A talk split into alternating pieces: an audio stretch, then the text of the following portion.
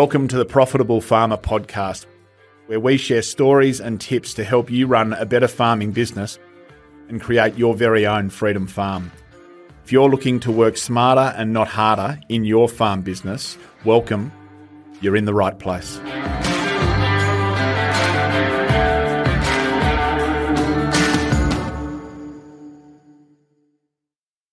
G'day, ladies and gents. Welcome again to Profitable Farmer like many, there's summer rain arriving, and we've had 50 mil, and I, I hear that there's been a lot more of that around. Um, I hope that's okay for many of you, and all the best as you navigate the end of the season with that new challenge for many. At the um, we arrive into December, and this is one of my favourite times of year on the podcast where we prioritise the team to showcase some of the incredible stories of people in our community who are just doing amazing things. And it just gives me great pleasure in this podcast to introduce Hayley and Martin Grosser to you, an amazing couple with a pretty cool backstory. What they've achieved in their farming career is just so impressive. So, just to introduce Hayley and Martin to you, they own and manage MHG Farm Enterprises from Kaniva between Horsham and Bordertown, about 30 kilometres to the east of the South Australian Victorian border in the Victorian Western Mallee. They run a mixed sheep and dryland cropping operation, um, have three children Hudson, Clary, and Percy. They are an incredible couple and have been part of the FOA community for five years. They're now part of our alumni. Hayley has been a coach with us for a few years. And as I said before, the success and the achievement, the hard work, the dedication that they've shown um, in agriculture over their journey is quite incredible. And I'm really pleased to share their story. So, Hayley, Marty, great to see you. How are you? Fantastic, Hutch, and great to be here. Thanks for having us. Good, Hutch. I should change that intro because I asked I just clarified with Hayley that it was three, not four kids. And Marty jumped in and said, Well, Hayley's got four kids. I'm I'm one of them. and so what an appropriate intro. So just to kick us off, and I'm really keen to share your backstory. Hayley, first, what's your connection to farming? So I grew up on a farm just south of here, so 70k south of Kaniva, and in an area called uh, which is between Apsley and Frances. So also just inside uh, the Victorian border. So I grew up on a farm. I was never interested in the farm. I um, was one of those farm girls that was actually leaving the farm. I was going to the city and I was never, ever, ever marrying a farmer, um, let alone moving back anywhere close to my family farm. And there was no um, idea in my mind whatsoever that I was ever going to be a part of the family farm or run our family farm. That was my brother who was going to do that um, very traditionally. So I found myself going to Adelaide um, to uni and, and studying business. And then, um, you know, one night at B&S, as you do, um, the old school farmer wants a wife, um, found Marty and yeah, ended up back in the country marrying a farmer and within 70 Ks of our home block and also us farming that as well too. So completely 180 in that whole never say never because that's really what happens.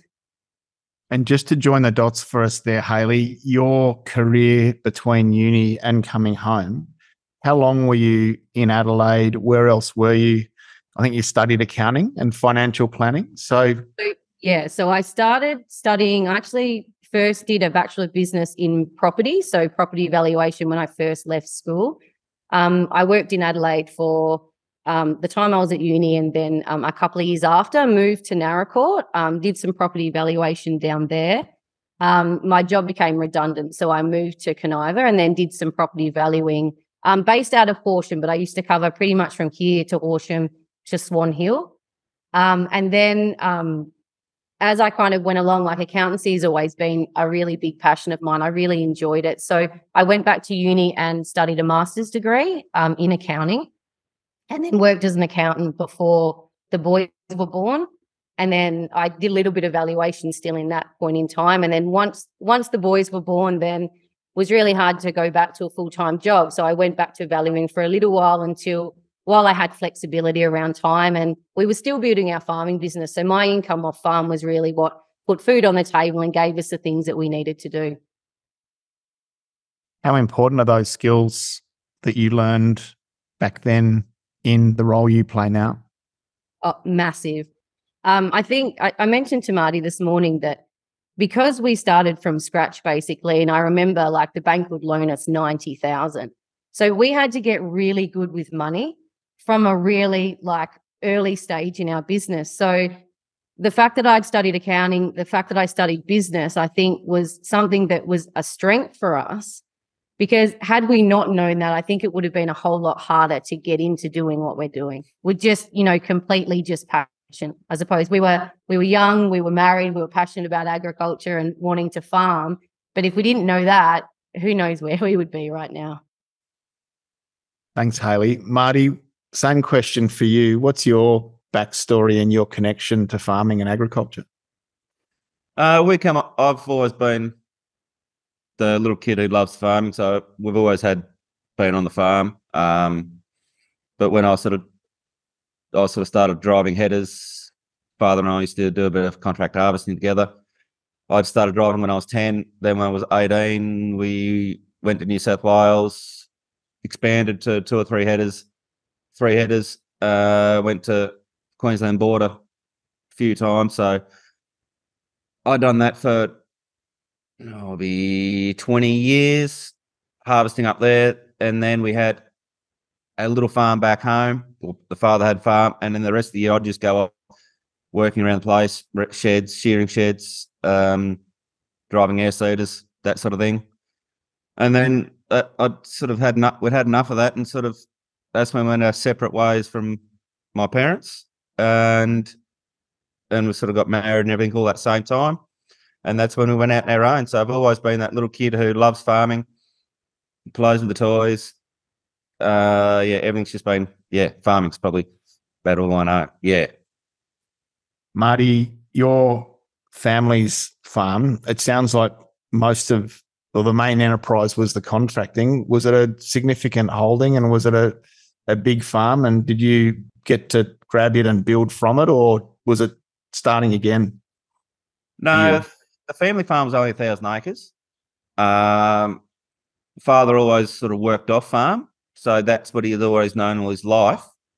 The farm was only a secondary thing, we'll call it. Um, so that's why the contract pushed the contracting. Okay, I love headers, yeah, fine. So that's why we went and pushed that. But then when we went our separate ways, we had to. We got a header okay, yes, we we, we were lucky enough to get 300 acres, a ute, a fuel cart, and a toolbox, and that's how we started. And on our own cash flow, and Hayley and I started in our own system like that. Yeah.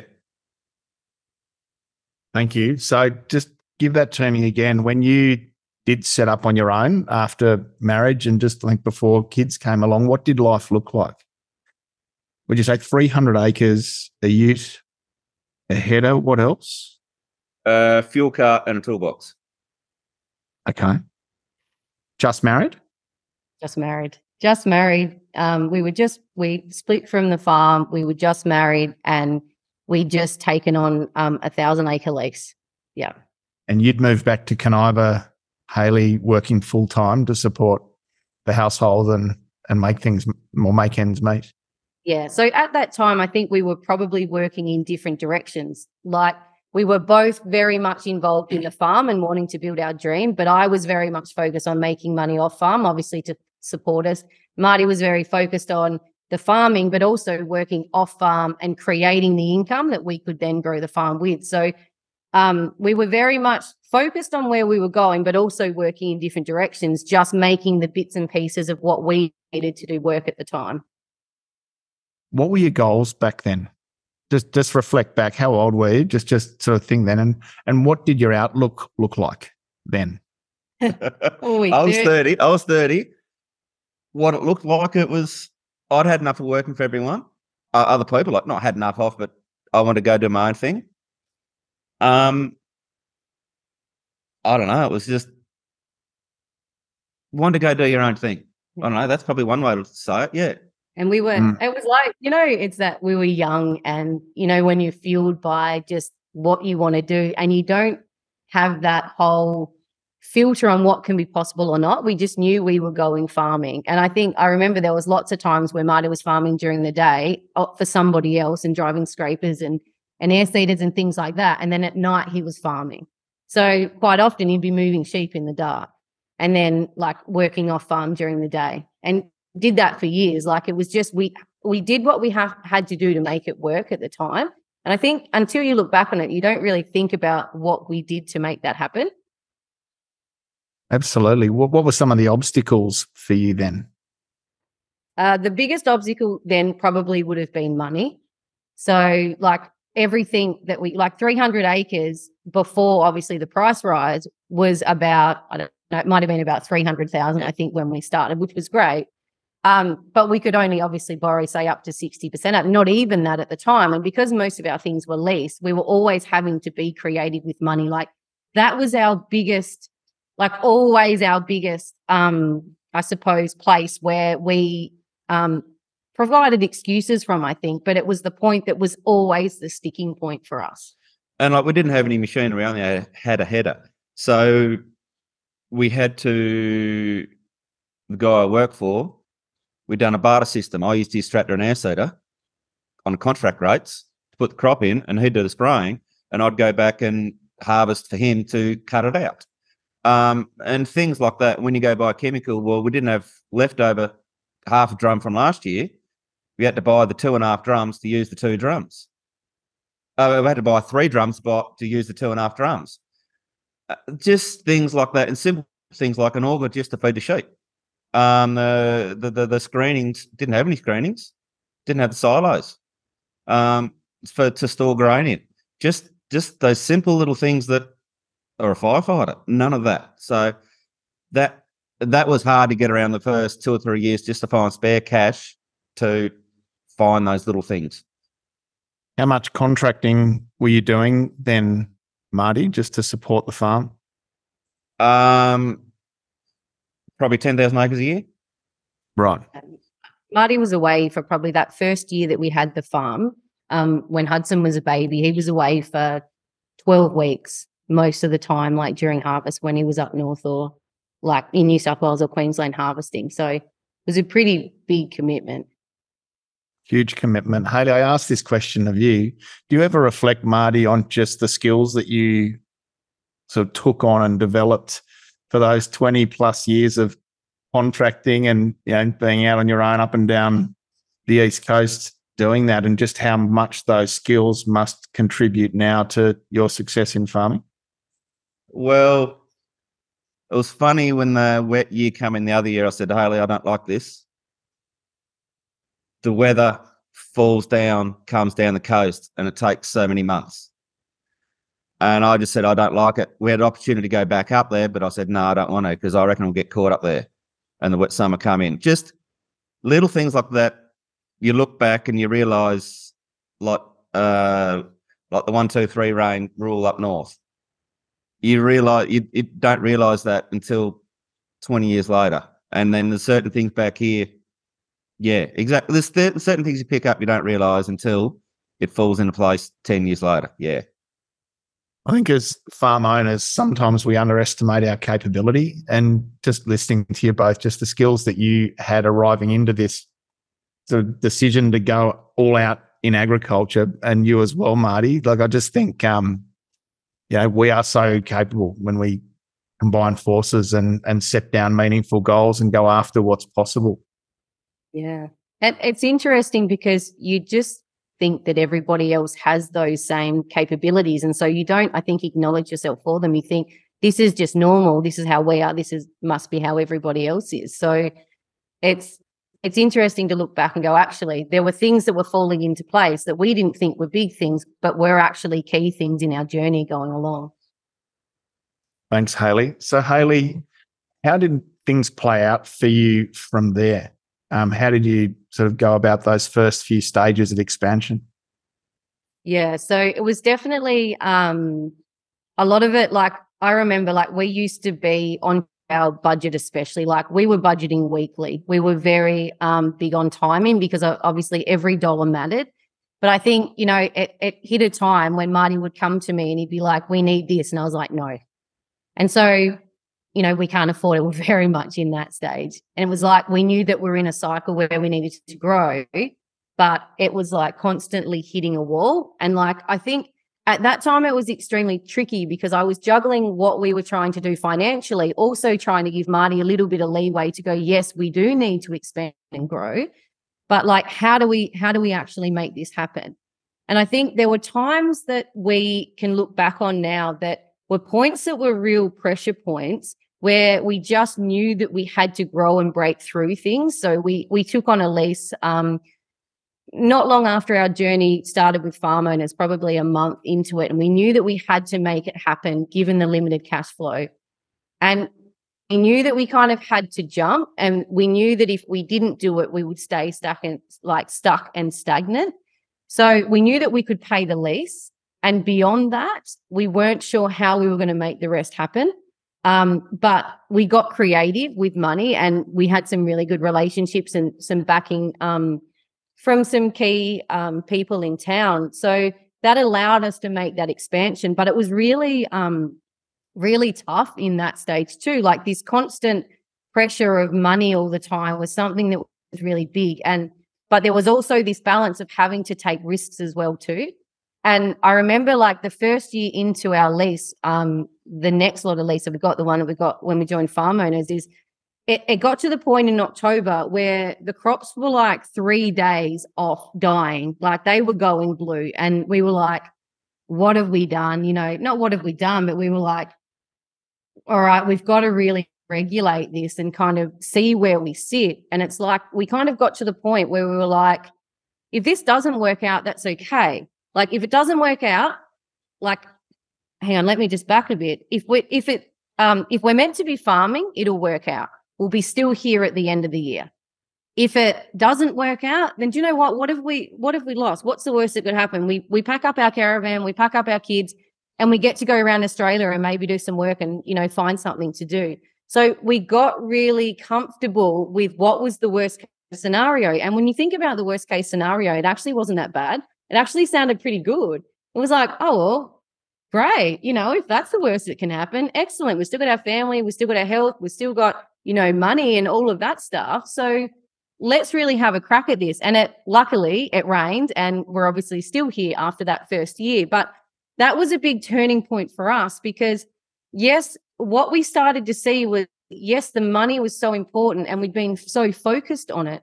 But there was this other element that we had to focus on that was beyond that, that we weren't seeing because we were continually staying in the lack. And when we pushed through and created an expansion point, then what happened is we changed our business, changed, everything changed, and we would go to the next level.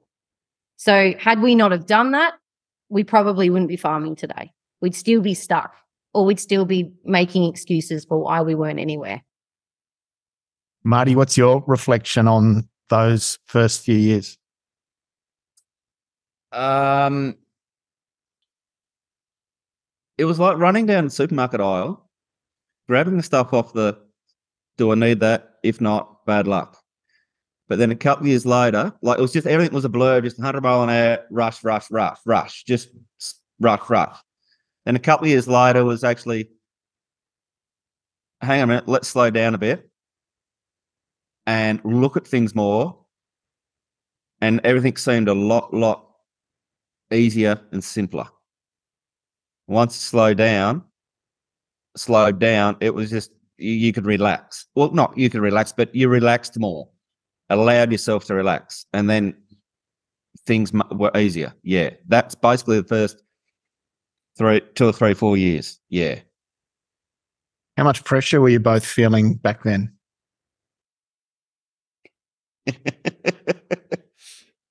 it was there. Yeah. It wasn't fairly there. Yep. And you mentioned that constant focus on money and juggling the cash flow. Hayley. Yeah. It was exhausting sometimes, really. And I think that's where we really hit the point when we did first um, join farm owners, where we're like, we have to bring this together and we have to start working towards with our energy in the same direction and our focus in the same direction rather than me treading water at the side um, bringing money in obviously which was paying our bills which was great but me treading water this time i was too busy to even contemplate, like too busy with going to work, writing reports, coming home, looking after kids. And Marty would try and talk to me at night about what are we going to do with these sheep or what do you think about this? And I was like, my brain has no capacity to take on anything of the farm right now. So he was walking away feeling like he wasn't being seen and heard and me not being interested in the farm. And I was going away just trying to survive and get through a day and just bring money in. So I think at that point when we joined farm owners, we actually made the big decision that I actually quit, like I quit my job in that year. So six months into farm owners, I quit my job, not really knowing how we were going to do it, but I just knew that that's what we needed to do for me to be able to put the focus in on the farm, Marty be able to feel supported, and us actually move together in a direction that we were both like energetically and focused on wanting to go together. It allowed us to stop and talk. Yeah. Beforehand, that we were didn't have time to communicate with the budget or anything. Actually, we're able to stop and discuss things and and and be then become creative to get through that situation or or be able to take that opportunity.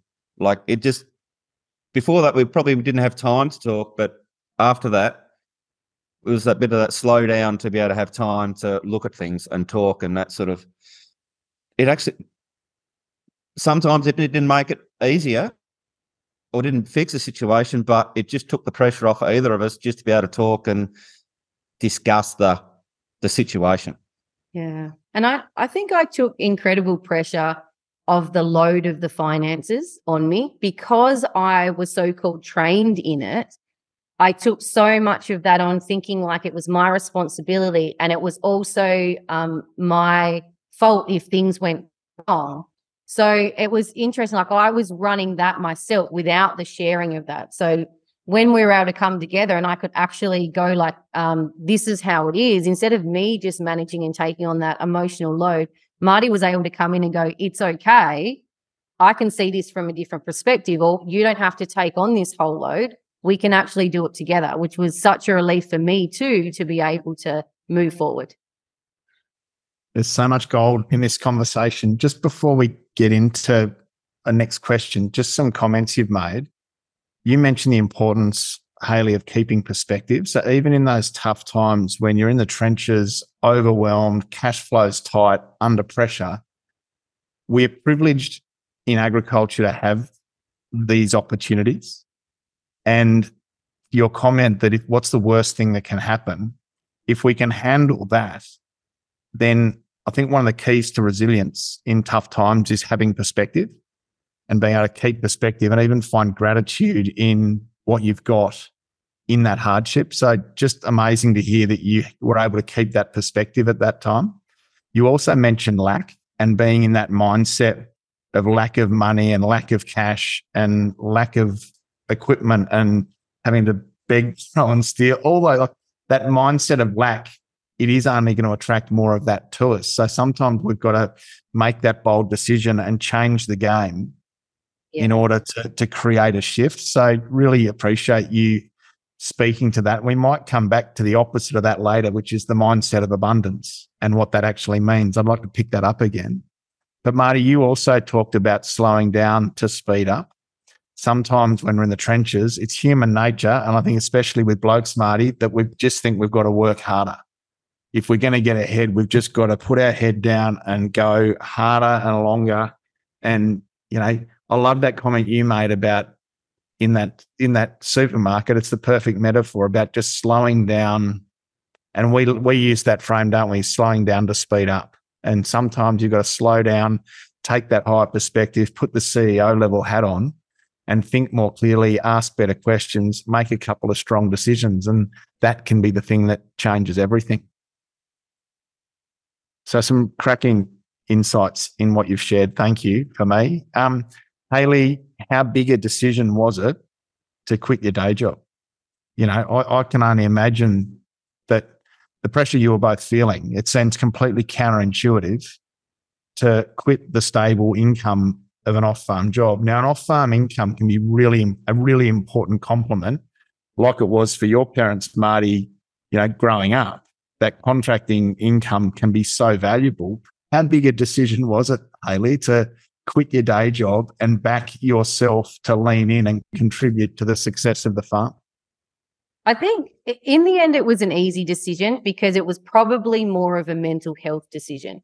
So, like, there were nights that I was coming home and just crying because I hated what I did. Or I'd ring Marty on the way home from Swan Hill and be like, why am I doing this? Like, you know, I'm running around, I'm exhausted, I'm chasing, it was, you know, two kids at the time then, juggling childcare, juggling the farm. And I just, I wasn't enjoying it. It just wasn't lighting me up, but it was like a means. And I think it got to the point where I was like, I knew I was done. And so even though I knew the pressure that we had on ourselves, we kind of we kind of put it in the same way. Like if for some reason I got the sack the next day, we would make it work. So why couldn't we make it work if, you know, I chose to actually do that? So by me doing that just allowed oh, so much energy I think to flow into the business, but I got energy back because otherwise I was slowly dying inside. I really was. And I wasn't in probably a good um, state in my mind. And I was like, I just can't do this anymore. Like, I just need a break and a rest. And whatever happens, we'll just make it work. And I think like that was the best decision we ever made. Marty, what impact did having Hayley focusing with you on the farm and its growth have? I had someone next to me. Just to bounce, talk, had time. We we had time. Um was solo versus working with someone. Mm-hmm. Yeah, like just just just even it relaxed me a lot in what I was doing in knowing that she was happy or relaxed and and just just so she could she had time to see what was happening and see what what we're both talking about. Yeah, relaxation. Yeah. Brilliant. Would you say that that was one of the turning points for you? Abs- Mm. Awesome. It was interesting to start us, but then once you got into it, yeah, no, yeah, it would it yeah, it worked. We so what would you say? What, what would you say to some of our listeners who are struggling with that? They don't think that they can justify letting go of the off-farm income, um, even though they want to turn their attention more towards the growth of a farm. Um, on, on a lot of numbers that we do, small farms can't justify, you know, that sort of a change. What would you say to people who are considering that? I think it is actually stepping back and looking at why you feel like you're holding on to the job. I think there's a big, um, there's a big, like for me, I was holding on to my job out of fear for a long time because of the fear of income. So I think like I wouldn't advocate for people just to kind of like, I didn't just kind of up and leave. I kind of conditioned myself to get to a point where I knew it was time. And I think too, you had I had to weigh up the emotional pressure that it was having as well as the value that I could bring to the farm. And I think too is a lot of people are underestimating the value that they bring. So when we actually sat down and thought about it, one good grain marketing decision for me in one day would pay for my whole wage in a whole year. So it was like um, like it become a no-brainer but we had to kind of work through the process of going what am i what's my attachment here what am i holding on to what's the mindset fear going on around this but then flipping it and going if i'm home in the business look at all the gains we could be getting and we did like we well and truly paid for my waves three times over before the end of the year even just doing mindset stuff for starters so I think it's like seeing the value that's getting added because what was actually happening is the money that I was getting paid off farm was actually taking more away from what we could have potentially earned on farm. And that was our bigger core base and um, our bigger interest. Great comment, Hayley. Thank you. So you made the decision in a tough spot to join Farm Owners Academy five years ago. Yeah. Um, how big how big a decision was that? It was it was a massive decision. So I remember telling Cheryl after we joined, but I, I said to Cheryl one night when we first met her, is that I said we knew that we had to be in the program. We knew, like we underlyingly knew, I knew probably more than Marty, but I just knew this is the place where we needed to be. I knew this was the turning point for us. We had no idea how we were going to pay for it necessarily, but we knew we had to be in it. And we had to make some really tough decisions. Like we were booked in to go with some friends on a trip to Ayers Rock that year. And we had to sacrifice that trip because we knew we needed to be in farm owners. And it was a gut wrenching decision for us to make. But we had to choose our business and ourselves at that point in time. And it was something that, like, if we didn't take it, like, we, we wouldn't be sitting here today. We wouldn't be having these decisions. We wouldn't have the opportunities that come up. Like, but we just knew there was such a deep knowing that, like, it's where we needed to be. And um, I remember going to the top producers program and I was like, I knew exactly that I had to be there. And I come out of the top producers and Marty's like, oh, yeah, let's just think about it for a week. And because we make decisions very differently, let's just think about it. Yeah, it's a lot of money and all of this stuff. And I'm like, I'm like, I actually was in tears all the way home from Adelaide, which is a three hour drive, because I knew in my heart that this is where we need to be. Marty was a bit like, oh, no, I don't know. And I'm like, oh my God, where are we going? But then eventually, like, you know, I think that was Friday, come to Sunday night, and Marty was like, okay, yes, we're in. Because I said to him, I'm not going to force you to be in. We have to be 100% in if we're going to do this. We can make it happen. We'll find a way. And so when he was in, then you were in, weren't you? Yeah. so you mentioned big investment of your time. It's a real commitment from a time perspective, but it's also a big investment. So it's like doing an MBA. It is a genuine investment. And so, um, how do you reflect on on your journey and you know have you got a, have you got a return on that out of interest someone asked me how long did it take to pay for it and i sort of said six months yeah may not have the physical cash back in the pocket but the situation is set up the direction um the the the the, the thinking and everything i said six months paid for yeah. and then after that look at it well and truly pay for itself after that i don't know how many times over we would have paid for it now don't know 50, 100 times maybe. but it's like an MBA, isn't it? That if you make that investment, like your master's in business, Hayley, if you make that investment, it, it stays with you forever. And the, what the payback we can get from that can compound. So, yeah. so your results have skyrocketed and we're very proud of what you guys have achieved. Can you just give us your story of, of how the farm's changed and what were some of the growth steps over the last five years since joining? Yeah, yeah. so um, I think like definitely so within the first probably um 12 months, our income like had tripled. So we taken on the new block of lease and we had things that were starting to unfold for us. And then we've really just like been refining our business, refining our mindset, refining our business. And then in the last couple of years, we've also taken on another lease um, and we've got some land to take on next year too. So our, our land has gone from farming 1,800 acres to now next year we'll um, have over 5,000 acres that we'll be farming.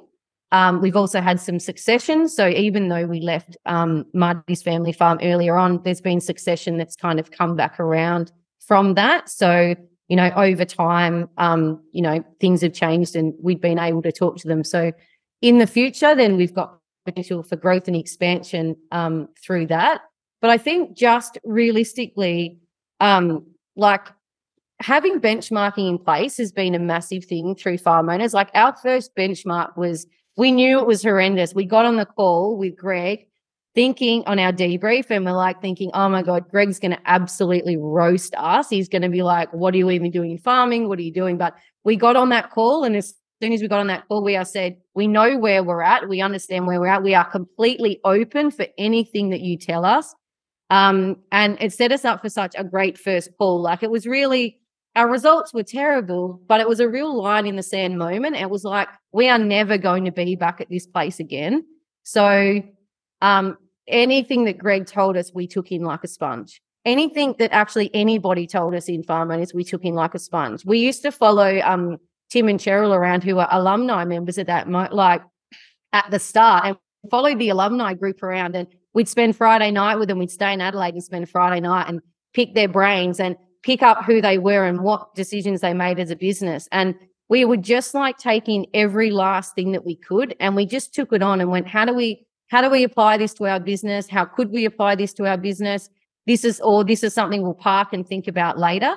But having that benchmarking for starters actually showed us where numbers were at. It then allowed us to track our changes. So from that benchmark, we made changes and then we could see the flow through to the next year. And then we made some more changes and we could see the flow through on the benchmark to the next year. So, you know, fast forward, I think we're into our fifth or sixth benchmark. We're now seeing really great results because we could track those changes all the way along. We could see the impact on what our decisions were being made on a financial level, not just from what we saw in the paddock. So I think it's very easy to justify that you're doing things right and doing things the so-called right way or the most profitable way. But until you put it on paper and can see those changes, I think um, you don't really know where you're at. So that's been key for us to refine it and also set goals as to where we want to be and what is our potential of what we can create out of the land. And we both still think that we're probably only getting 60 or 70% out of the capacity of our land based on our benchmark. So it gives us this massive and exciting area to grow and change and expand. Um, I think like that's been massive. Um, Just on that, Hayley, what are some of the key numbers you focus on through the benchmarks now? What are the levers that you're most focused on as a business to try and yeah, refine and drive? Yeah, we're definitely looking like we're always kind of mapping forward what our net profit's going to be or our net profit ratio is going to be um, and our return on assets managed. We're always looking at those things. I think it's about just it, it's tweaking um, like uh, it, I think for from where we started, a lot of the things were just getting things profitable for starters, and now we're able to refine um, the difference in our like direct costs as well. So we're always looking at our direct costs, how we can maximize then the income coming in. We're looking then at our, you know, drivers in our sheep enterprise and constantly assessing, you know, whether that's part of business or not. We're able to see, you know, whether we can hit stocking rates and, and what we can do. So it's like we're looking now at each different enterprise and we're like, what are the things and the tweaks that we can do in these individual things that we can change?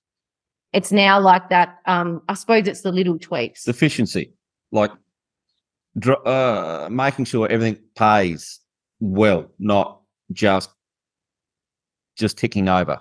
Like it's a, now it's coming down to the efficiencies. Yeah. Marty, how much stronger is your financial acumen today compared to five years ago? Uh, five years ago, I just do it on my phone. I just play on the calculator on the phone and probably write it on the window with a texter. Now, it's I never knew what benchmarking was or didn't know what any of the percentages were. Now I know a lot more about it. Yeah, makes it. Yeah, and I actually sit down and do figures on the spreadsheet. on on spreadsheets and that. Where then I probably didn't. Yeah, And you know the budget now a lot better Yeah. too. Yeah. The annual debriefs that you've had, you mentioned that first one was incredibly challenging. Now, looking at your trends year on year for the last five years and just seeing the uplift in revenue, the uplift in profit. Um, I mean, what are the percentages, Hayley? How much has income grown and what percentage uplift have you seen in profit over those five years? Oh, now you're putting me on the spot, Hutch. Jeepers. Um, we were in the negative when we first started. Our net profit was very low, if not in the negative. And now, um, this last benchmark, our net profit was well over thirty percent. of income and income's jumped to north of 1.5 million or thereabouts. So we've um, we probably five folded our income now. I Yeah. think when we first started, it might have been three hundred thousand. Actually, I joked to Marty. I think our first income ever, not before benchmarking, when we first started farming, was like ninety thousand because the year was terrible when we started. Um, yeah, ninety thousand was our first income from farming, and now we're well over one point five mil. So Amazing. Yep. And as you say, return on assets managed, your profit percentage, which is a measure of efficiency, your equity. Um, and then when you look at and allocating the costs across to each enterprise and looking at the performance of each enterprise on a per hectare, per ton, per DSE basis, you know, both your enterprises are now high performing. You know, if we think about each of those enterprises, Marty, how much more efficient and effective and productive are you than you were back then? Um, probably I'd say double.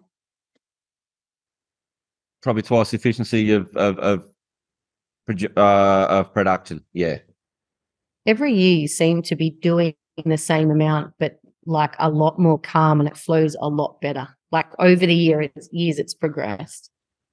probably seems easier because you're knowing it more, like getting more comfortable with everything. Yeah.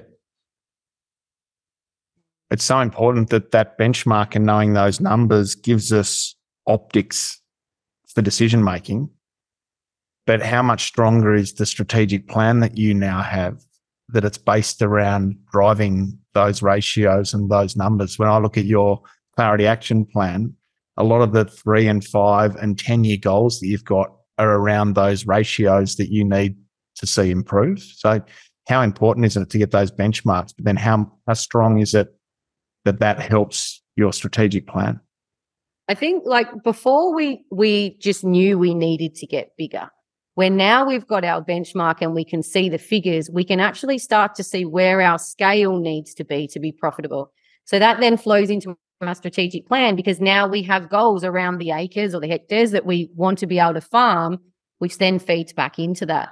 So I think like we we can see how much everything costs. We can see where our overheads are sitting. We can see where which enterprises need expanding and which don't.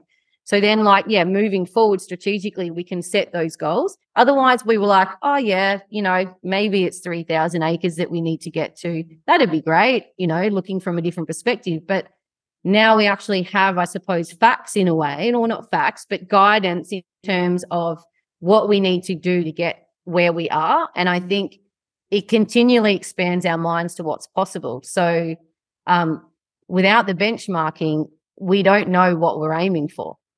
You know, we could be aiming way too low and then missing it, not missing out, but not seeing what's possible. That benchmarking allows us to open up so much. Hayley, tell me about your three page strategic plan. We call it, call it a clarity action plan, but within that, your core values, your big, hairy, audacious goal, your 10 year goals, your core focus, and then breaking that right the way back to three year, one year goals, quarterly plan. Um, how has that as a tool helped you and Marty and your team be aligned to a common direction? I think for starters, what it's allowed us to do is look at it over a bigger period of time. So there's there's an impatience of wanting to be somewhere. And I think that's where it's like, let's just work harder, work harder, work harder. And that's what we are in to get somewhere. But when we kind of get everything down on the cap, it's like we look at our BHAG as if it was a 25 year goal, roughly. So in those 25 years, we have 100 lots of 90 days to get to that 25 year goal, to get to that BHAG. So it was like all of a sudden you open up time, like, oh, I've got a hundred, hundred like 90 day quarters to get to this goal. And then you could actually map it out so that, oh, okay, well, in one year time, we need to be at this point in order to reach that goal. And then in three years' time, these are the benchmarks we want to be at in order to get to these goals. So what it's given us is like a strategic roadmap. It's given us this plan to be able to go, oh, this actually doesn't seem so bad anymore. This seems actually, you know, okay. Where it was really overwhelming to think how are we going to get to our BHAG and you'd get stuck at that and procrastinate. So it's been interesting just to to map it out and look at it because I think that also allows you to slow down to speed up. Because we know that if we're doing the key things in 90 days, and normally it's only three to five things that we're doing, then we know that we're still get rolling our boat quicker or stepping ourselves closer to that goal if we don't do anything else other than operations around those three strategic things, we're still getting there. And so all of a sudden there becomes like time actually works with you rather than against you. And I think then in terms of alignment with Marty and I, we both have a direction that we're working towards. So be it on the farm, be it in my business, whatever that is, we're still working to the same direction and we can exactly map out where we're going. So it gets everything out of everybody's heads and onto the page and we can just focus moving forward. Because we found the times in our journey where we aren't on the same page, we're both completely scattered. So this keeps us in the direction we need to be going. Marty, how important is that plan on a page for you? I'm a type of person who probably mainly runs in my head. Um, actually gets it out of my head on paper, so hardly knows what I'm thinking and then I know what she's thinking, and then we're both on the similar page. We know what we're both what we're both talking about. So yeah, I operate mainly in my head, and she knows what I'm thinking about. Basically, it's one way of doing that. And yeah, thinking out into the future about a significant growth plan. can be a bit intimidating or a bit overwhelming. How confident are you, Marty, in implementing the goals that you've set down for your next five, ten years in that plan? When you look back over what you've ticked off, it's actually scary what you can do or what we have done. Um, and that's one thing we probably don't do enough of is look back what we've ticked off over the years. So when you've actually seen that and been able to put it on paper and then go back and tick it off, and now you put some outrageous things down, you say, "Well, that's easy. I know I'm going to get there." It, it's it's it's scary what you can do. Yeah. And was interesting. We had our annual planning meeting uh, back in July, I think, and our oldest son, Hudson, who's 14, was at that meeting and we got him to go through our cap. And he actually looked at our BHAG and went, It's too low. Like, you need to raise it. It's not big enough. And we are like, Okay, well, you know, where are your thoughts at? And he was like, Bang, bang, bang, this is it. And I was like, Wow. He then lifted the lid to potential to us as well because he come in from a whole different way. And we were able to show him the cap, not not obviously being a part of planning it. He sat down, he looked at our company standards or our values, and he, we're like, so where are we living them and where aren't we? And he was like, Dad's not living them here or whatever. Um, and he was able to sit down and say that. And so he can actually see where we're heading as well too. And it's been great even to have that and share that with them. So they actually get an idea what of like they get an idea growing up of how not how things are done from a this is how we do it in our family, but this is like this is the tools that we use to be able to map out our life. He can see what we're wanting to do. So as we go through and as succession happens with all three boys and we have these conversations and whether they come into the farm or not, they can see the direction that we're heading. They can see how things are playing out. There's no um I, suppose there's no secrecy in our family. It's very much it's it's all open. We talk about everything. So I think it's great that they can have buy into that. Like Hudson will go back to boarding school and he'll ring us because he's got an idea about something that he saw on the cap or like something that he wants to put on the cap or action into. And it's like, you know, it's it's mind blowing sometimes. The the ripple effect that this has just beyond us. I can only imagine how that makes you both feel. I can I can see how proud you are. Yeah, Hudson's 14, but just out of interest, how do you think it makes him feel being able to know at his age that he can contribute to the plan that is going to grow the business. Turns him into a 35, 40 year old.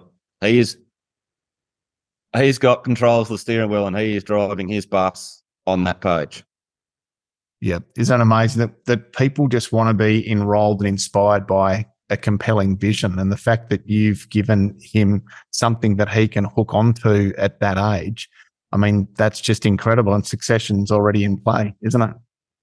And and we love like we love the input because he has a completely different view on life. He has a completely different filter, completely different conditioning. He's seeing our farming business, he's seeing our life completely different.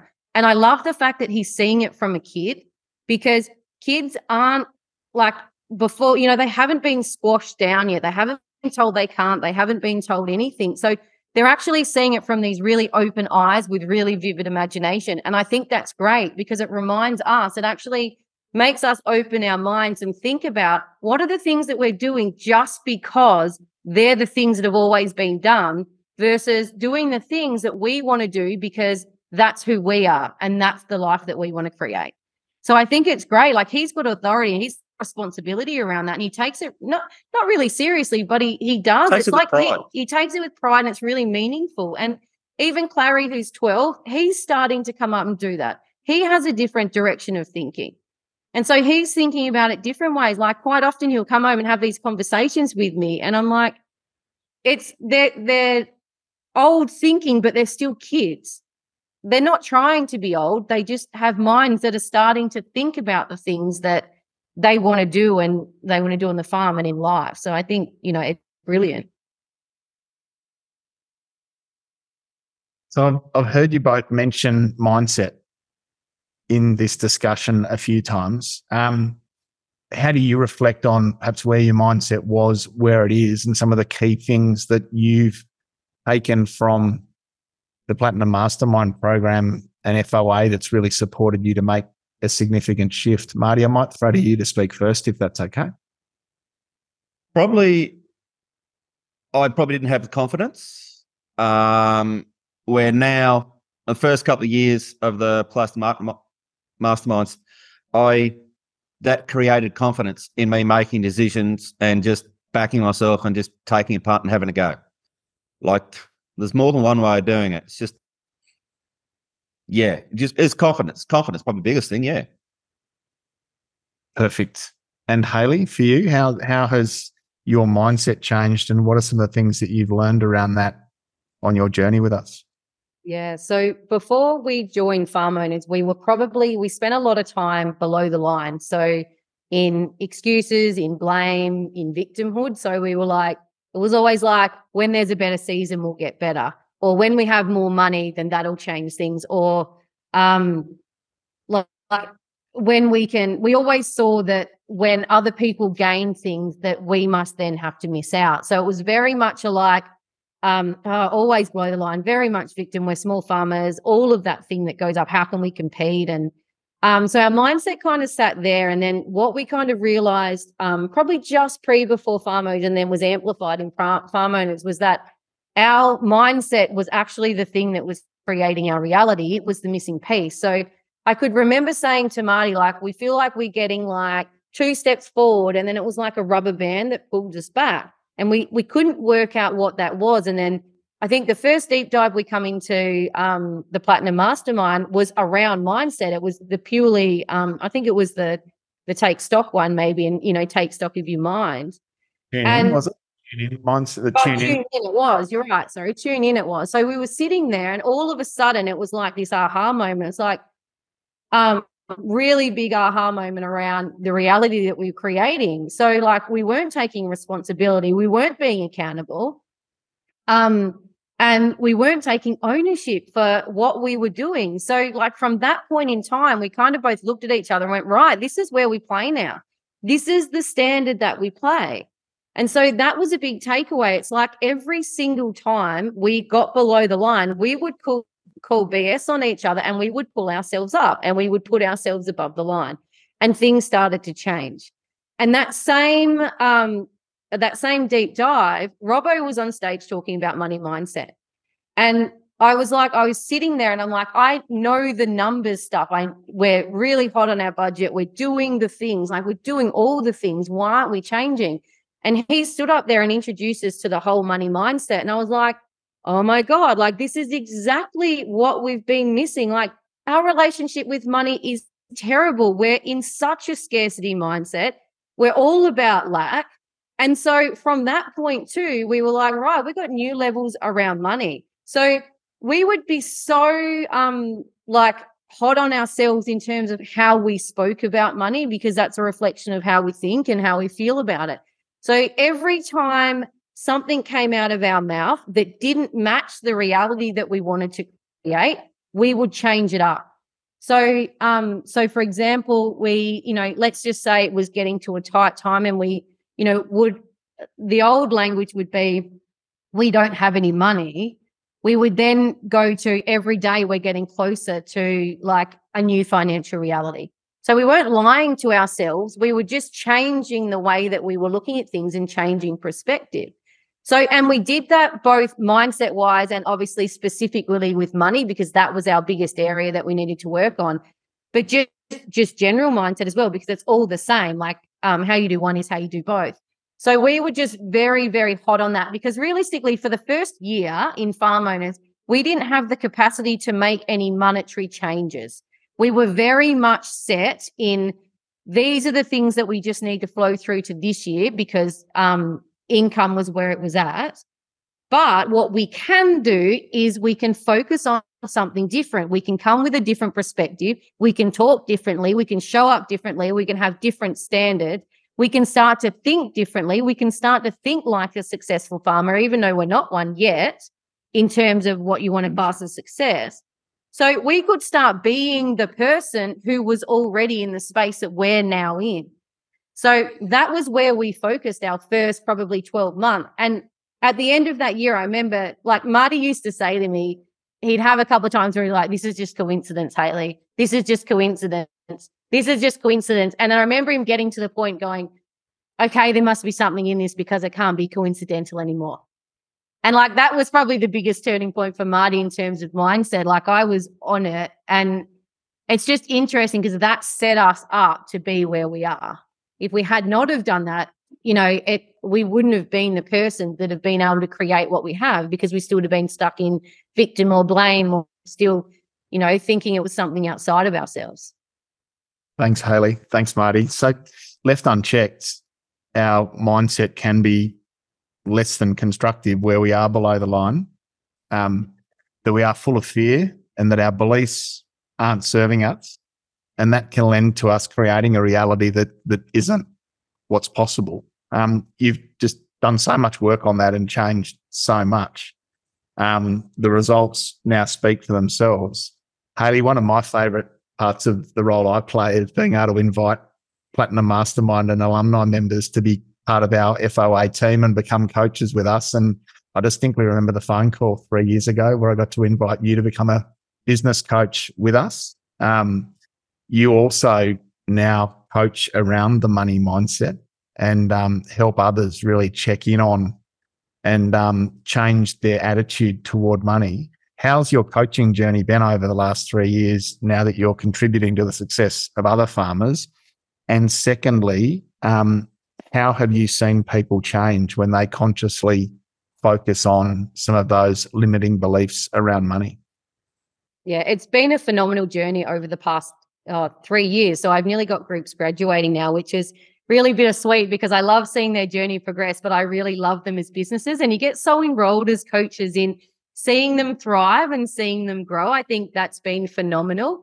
And I think for us, being able to give back. Like one of our values is contribution and and for us that means to give back and pay forward to in, enhance the lives of others. And so for me being a coach i'm able to do that now every single day. Like it's it's phenomenal. Like it's amazing. I get paid to do the role of coach but i would do it in a heartbeat because that's part of our values and part of what we do forward. And i think being able to see like i realize now when and cheryl was watching our journey coming through and then I get to watch other journeys come through as a coach. Like it's phenomenal to see how far people can go in three years and be able to do what you've done for us today and and Cheryl's done for us in the past and go, look how far you've come and look at what's possible.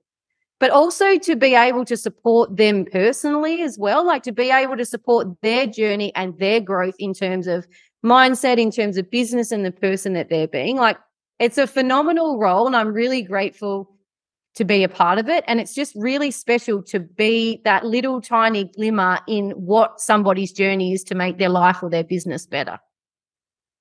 And Hayley, when people change their beliefs around money, what's yeah. possible? Anything. Like, absolutely anything is possible. Like, when we can take the emotional charge out and we can become neutral about money, um, then anywhere from that forward is amazing. Because what happens is most people have like their goals, like they want everybody wants really good financial reality, whether they tell you or not. But the other part is what most, the thing that's happening the most is that people have got these amazing financial goals and their mindset is working in the complete opposite direction. So you think you're going one way with goals, but your mind's going, ah, uh-uh, we're going this way. So you never actually receive the financial reality that you actually want. So, what working on your mindset does is allow you to get neutral with money.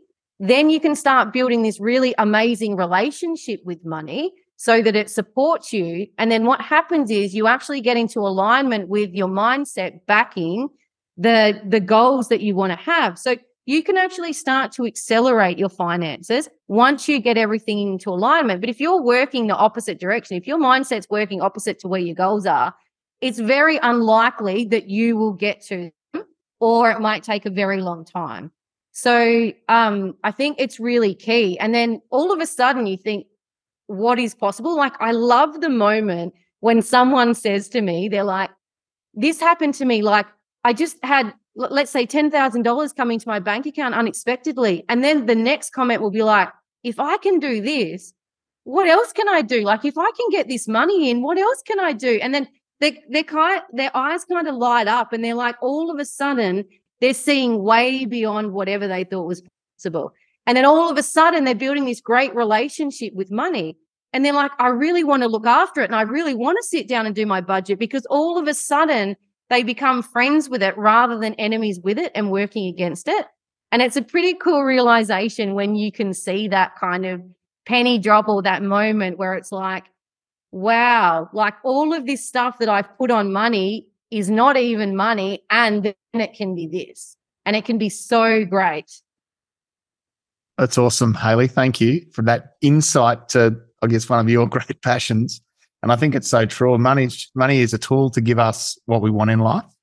I love that concept that it's just an idea backed by confidence. And so, you know, if we can change our relationship with money, then that can be one of the key things that sets us up for success.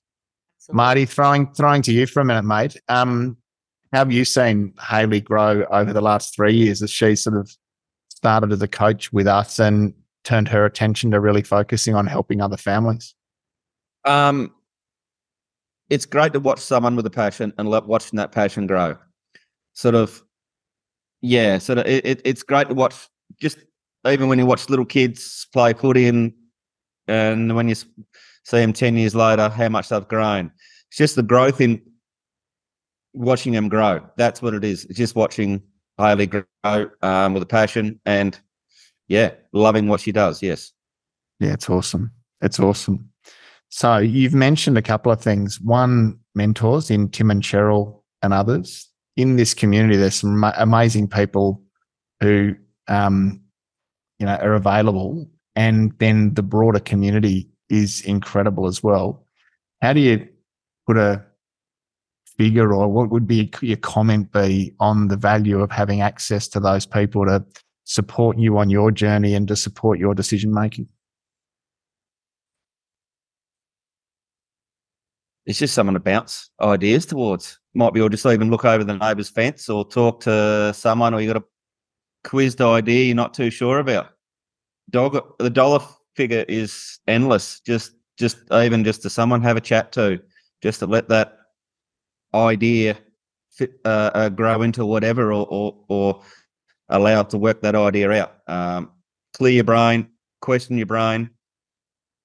The opportunity, the amount of people around, it's endless. Yeah. yeah. Yep.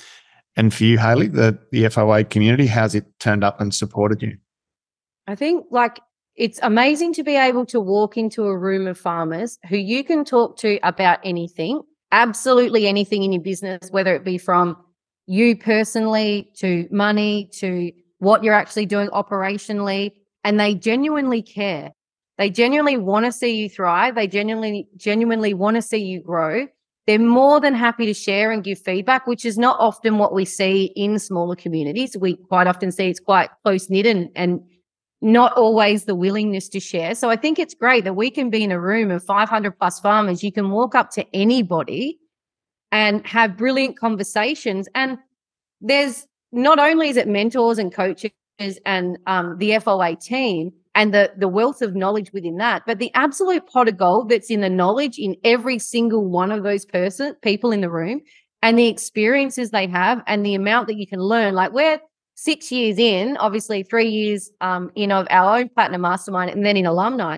And we're still learning things all the time. Then we go i get off my mastermind calls and i'm so grateful that i have so many ideas filtering even from them that we can then allocate into our own business. Like the knowledge base, you I, you wouldn't even put a figure on it. Like it's ridiculous, and the amount of money potentially that that's made us is you can't even put a figure on that. Also, like it's just it's a phenomenal community to be a part of, and it's just something that you can't manufacture and you can't find um, straight off the street. Thanks, Hayley. So the other thing you've mentioned are your company standards or your core values. I'm going to ask you to share those because I just think when I read those last night in preparation, I found them inspiring. Um, and no doubt, when it comes to making some bold decisions now moving forward, that a lot of those decisions will be based on these core values that you've set down. Would you mind sharing those just for our listeners? And I just can't emphasize as you listen to these, just just think about the value of having a really powerful set of standards and values like this underpinning your family and your business. Thanks, yeah. Hayley. So the first one is passion. So love what you do and do what you love. Have the drive to achieve more. The second one is initiative, be able to stop, see, and notice, be thinking of the next step and how that relates to the bigger picture. Growth, continual growth, personally, relationships, and our farming business. Balance, family time is just as important as our business time. Pride, we take pride in what we do and we do the things to our highest capability. And number six is contribution to give back and pay forward and to enhance the lives of others. So in in every single decision that we're making in our business, we're looking at these. So we're always doing things that we're passionate about. Um, you know, quite often we'll tell each other that we need to stop, see, and notice. We need to slow down. Growth is massive for us. Family time is always coming into it.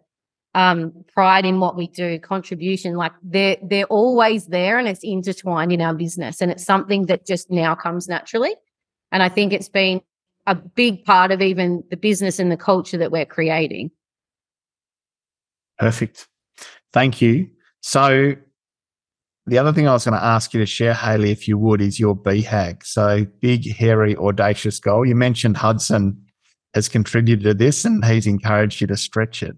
I'm just keen for us all to get a sense of what's possible for you now, given the growth that you've achieved and the foundation that you've set and this launch pad now that you get to build from. What's possible and how do you define that as your big, hairy, audacious goal as a family and business? Yeah. So our big, hairy, audacious goal is to have 20,000 acres within a 50K radius of us and $250,000 a year of passive income that's coming in from off farm investments. Perfect. And how confident are you that, that, that that's going to turn up for you in well, your life? already, we're already a quarter of the way there. So Might not who knows? Might not be very long. Absolutely. And I think that's the thing. Like it's just, it's it's setting us up now to go. So every single day when we check in with that and when we see that, our mind is constantly now going to work to find the things and the resources that we need to be able to create that. So we absolutely know it's going to happen. It's already done in our minds. It's just a matter of time until we get there. I just love your perspective on it. And just for my benefit, the structures, the systems, um, you know, the architecture of the business that's going to support your growing team. How much time and energy have you put into to those things so that you now have that foundation for growth? Yeah, so that's something that's constantly on our mind. So now, like we know our BHAG, so now it's just a matter of mapping backwards. What system structures do we need to have in place to be able to support that business? What does that business look like? What roles do we play? So this is something now that we're constantly looking at. It's not so much um, like we have the everyday stuff to do, but this is now like who do we need to be to support a team that we need you know, that might be a team size of five, for example, to run that. What do we need to do now so that as we grow, we put in a good culture, we're able to provide great leadership, all of these things. So this now becomes the basis of what we talk about every day and the systems and structures that we create. Love it.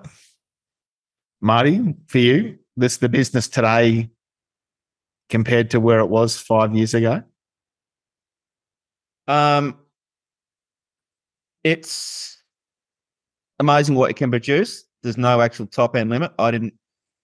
It the idea was there, but probably didn't think we're going to get this big this quick. Not saying we're big or anything, but the the, the growth is it's up to you.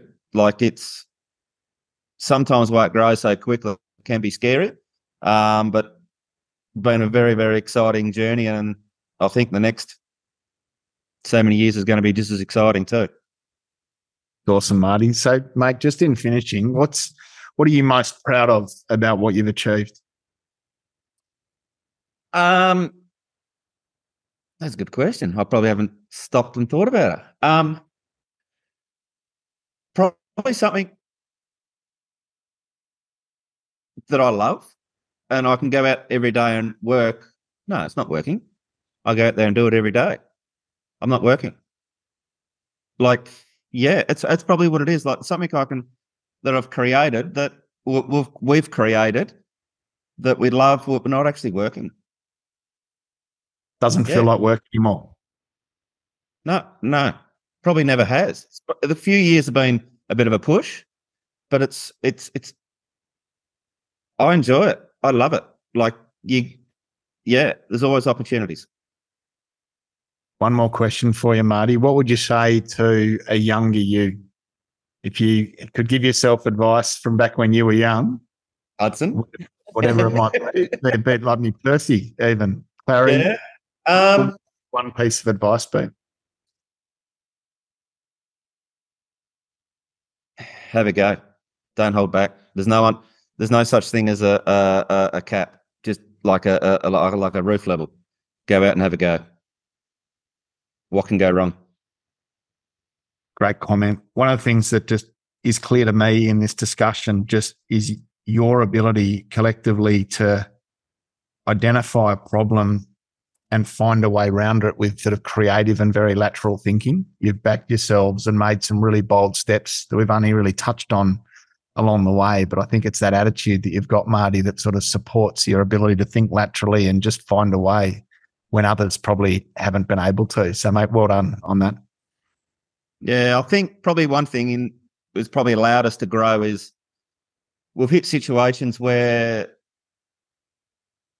not necessarily cash, just just workload or other things have been tight. Be creative.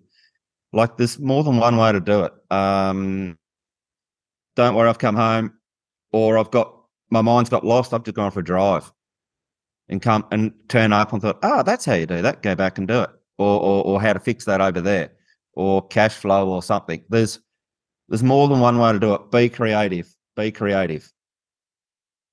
I love it, mate. Thank you. So, same questions to you, Hayley, and then I've got one more thing to ask of you before we wrap up. But what are you most proud of today about the journey that you have both achieved? I think it's the way we've come together and handled things. So we were really great as a team, and I think we've been really good at awareness of when we've been on tr- off track from each other, and and being able to bring that back together. But I like I love that I get to support Marty in his passion, and he gets to support uh, me in mine. But we're on the same direction, and we're supporting each other, and our like it's so unified where we're headed to. So everything that we're doing is, you know, going to the same place to the same goal. We're just taking different paths together to get there. And I think like just seeing Marty grow as a person over this time, like the first time when we got to Platinum Mastermind, he would barely say boo and he was very quiet. And he said earlier about lacking a little bit of confidence. And now, like I, I get there and I'm like, I'll, I'll, make a comment like, I haven't seen Marty all day. I wonder where he is. And we'll come back and we'll see each other at the bar at night like complete polar opposites. His leadership, the way he's grown, the way he communicates, like it, it's just all been phenomenal. And it's been a great journey to watch and unfold. And I think like that's been my biggest, proudest moment. Thanks, Hayley. What a wonderful thing to say. So, what would your advice be to a younger you? Oh, it, uh, similar to Marty, it's like no limits. Just, just do the thing. Like you have an idea, just do it. So there were so many times like we had said to each other, we should have gone and done this before we got married, before we had kids, all of this stuff. I just wish back then I would have told myself to just go and do it. Like just feel the fear, do the fear, go and do it. The worst that could happen is it doesn't work and you can try something else. I think like that would be the biggest thing, just to have a go. Like I would rather now have a go and it not work than not have a go at all. So because there's so much learning and so much growth in that. And it, it unfolds usually the next thing that needs to come along. Love it, Hayley. You were kind enough in the lead up to this podcast to share a few things on email with me, which were the key things that have shaped your business. Just in finishing, would you mind just sharing these with us? I think there's some compelling points in here, some of which we've touched on, but I think it's a really nice way to round out our conversation. Yeah, awesome. So I think the biggest thing that shaped our business is being able to build long term relationships in ag. Like we've got really good relationships with um, the key people in our business. So bank managers, agronomists, stock agents. So we really value those long term relationships. But I think like what we love the most too is about building the relationships with the farmers that we lease from. So, like for us and coming from the space that we did with the land that we had, like we're really grateful to be able to take on that land. So, like I said to Marty the other day, like, isn't it great that we get to lease this land? We get to fulfill like our passion for agriculture and how cool is it that we get to then allow the farmer to then be able to go off, live their next phase of their best life? And then being able to realize the like the work that they've put in over time and now they get the benefit from it. Like I think that win-win situation and the win-win relationships in our mind where we're always looking at it's not about what we gain and what somebody doesn't have or the best price or anything like that. It's like, how do we both win in this situation? How do we both support each other's business and life? And then I think that creates the foundation in which you can grow. So I think like that's been um, phenomenal for us. Um, and I touched on gratitude then. Like we are really grateful every single day for everything. If if we didn't happen to grow one ounce more, we would still be grateful for what we have. And I think it's about like if we can be really grateful for what we have and then everything else is an enhancement, it completely is like life changing. So because we don't need any more, anything else just continues to come and continues to flow just because it's an enhancement. And I think like that's been great. And just the flow on to our kids, I think around that has been um, fantastic. Um, we touched on our values um, and what's important to us. And I think staying true to them has been a really big part. Continually working on our mindset, which we've already chatted about. You know, we're always causing life. We're always the ones that are responsible for what's going on. There's never a point like, you know, there'll be times that we'll pull each other up and go, hang on a minute, what part are we playing in this? Because it's not always about what's happening outside of us. Uh, recognizing the expansion points that I talked about earlier. So, where we knew we needed to push ourselves out of our comfort zone, no matter how scary it was, and knowing what was on the line and being comfortable with that. Um, and probably the last thing is that we know that everything's working out for us. It's not just about seeing the great things that are happening working out for us, it's also the challenges. So, we've just rain. Um, you know, in the last couple of days, it's folded harvest, but we're like, this is great this is amazing. Look at all the things that it's now bringing. We've got subsoil moisture. It's all working out for us because we could look back and this could be the greatest thing this harvest brought. But if we focus on just the challenge at hand and you can get really negative and you can spiral into not a really great place. So every single thing that happens to us, we know that it's 100% working out for us. We know it's part of the plan. We can't just take on the good things and then disregard the other because nothing is neither right or wrong. Nothing is either good nor bad. We just label it that way. So I think knowing that it's working out for us gives us real confidence moving forward because we don't dwell on things. We just we do the things we have to do. We get a challenge, we solve it, and we move on. We don't put we don't put the energy into it that could hold us back. Kind of makes sense, doesn't it, Marty? That when Hayley turned her attention away from the off-farm job back to this business, that it's gone exponential since. Just your energy Hayley, and your um, passion for what you're doing is just so evident, and it's it's amazing. And um, Marty, well done. Hayley mentioned this, but just the growth that you've achieved personally in your leadership and how you are going about leading this project with Hayley, it is incredible. And so when we think about it, from 350 acres to over 5,000, a fivefold increase in income and a fourfold increase in profit.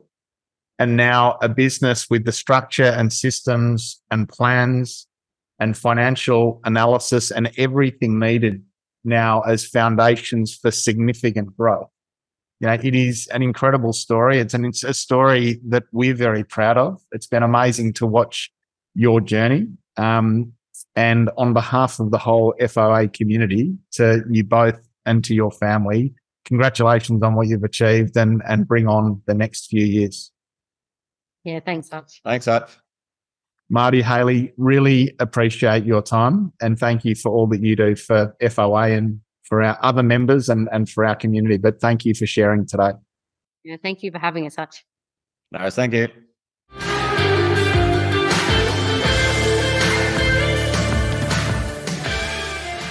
Thanks for listening to another episode of the Profitable Farmer podcast by Farm Owners Academy. If you're new to this show, be sure to follow us. If you've been a long time listener, let your friends know about us or come continue the conversation in the Profitable Farmer Facebook group. All the best as you grow your business and create your freedom farm.